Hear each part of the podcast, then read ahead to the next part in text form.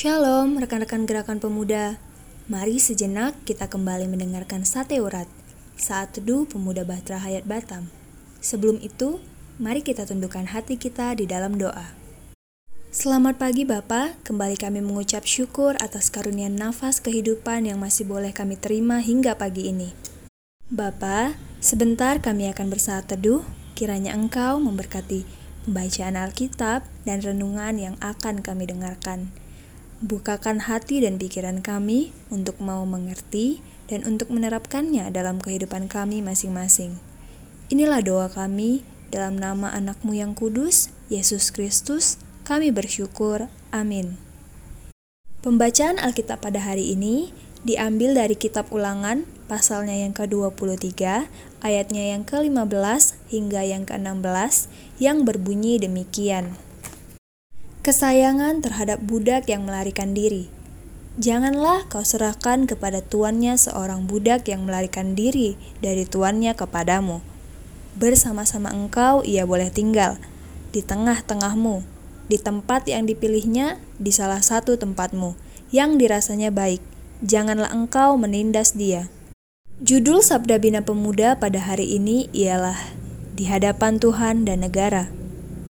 Selain sebagai Presiden Amerika Serikat ke enam belas, Abraham Lincoln juga dikenal sebagai tokoh yang menghapus asrama perbudakan di negeri Paman Sam tersebut.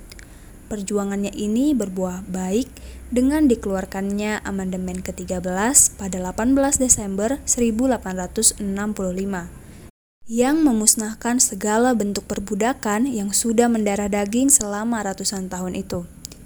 Lincoln pernah berkata, mereka yang mengekang kebebasan orang lain, sesungguhnya mereka pun tak layak untuk mendapatkan kebebasan itu. Ketika Allah menyatakan esamnya kepada Musa, esama perbudakan sudah menjadi bagian dari dunia.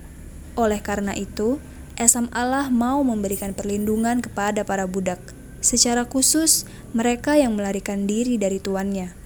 Perlindungan tersebut dinyatakan dengan tidak mengembalikan mereka kepada tuannya, mengizinkan mereka tinggal bersama, memperbolehkan mereka memilih tempat yang dianggap baik, dan tidak menindas mereka.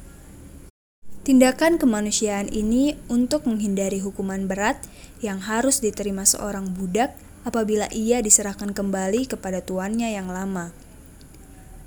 Dari sini kita belajar bahwa sekalipun statusnya budak, tetapi di mata Tuhan mereka masih punya hak dan kebebasan sebagai manusia. Dengan menganut esama Pancasila, maka segala bentuk perbudakan pun tidak lagi diterima di Indonesia. Kesaktian Pancasila mau mendorong kita sebagai pemuda Kristen untuk hadir dalam gereja dan masyarakat, menjunjung tinggi kemanusiaan yang adil dan beradab. Jangan menjadi tuan atas orang tua, saudara, rekan, dan orang-orang di sekitarmu, tetapi berusahalah untuk menjadi teman bagi siapa saja. Sebab, apapun status kita, manusia tetaplah memiliki hak yang sama di hadapan Tuhan dan negara. Mari kita kembali bersatu di dalam doa. Terima kasih Bapa atas kesempatan untuk sekali lagi kami dapat mendengarkan sebagian daripada firman-Mu. Biarlah apa yang sudah kami dengar menjadi bagian bagi hidup kami. Bapa, jangan Engkau biarkan kami diperbudak oleh keinginan kami, tapi biarlah kami mau mencari teman, sebab kami percaya bahwa di hadapan Tuhan, semua manusia memiliki hak yang sama. Kami juga mau berdoa untuk hari ini, satu lagi hari yang ingin kami jalani, kiranya Roh Tuhan yang menuntun setiap langkah yang kami ambil. Engkau ampunkan segala dosa pelanggaran yang telah kami perbuat, Engkau yang melayakkan kami untuk menerima segala berkat daripadamu.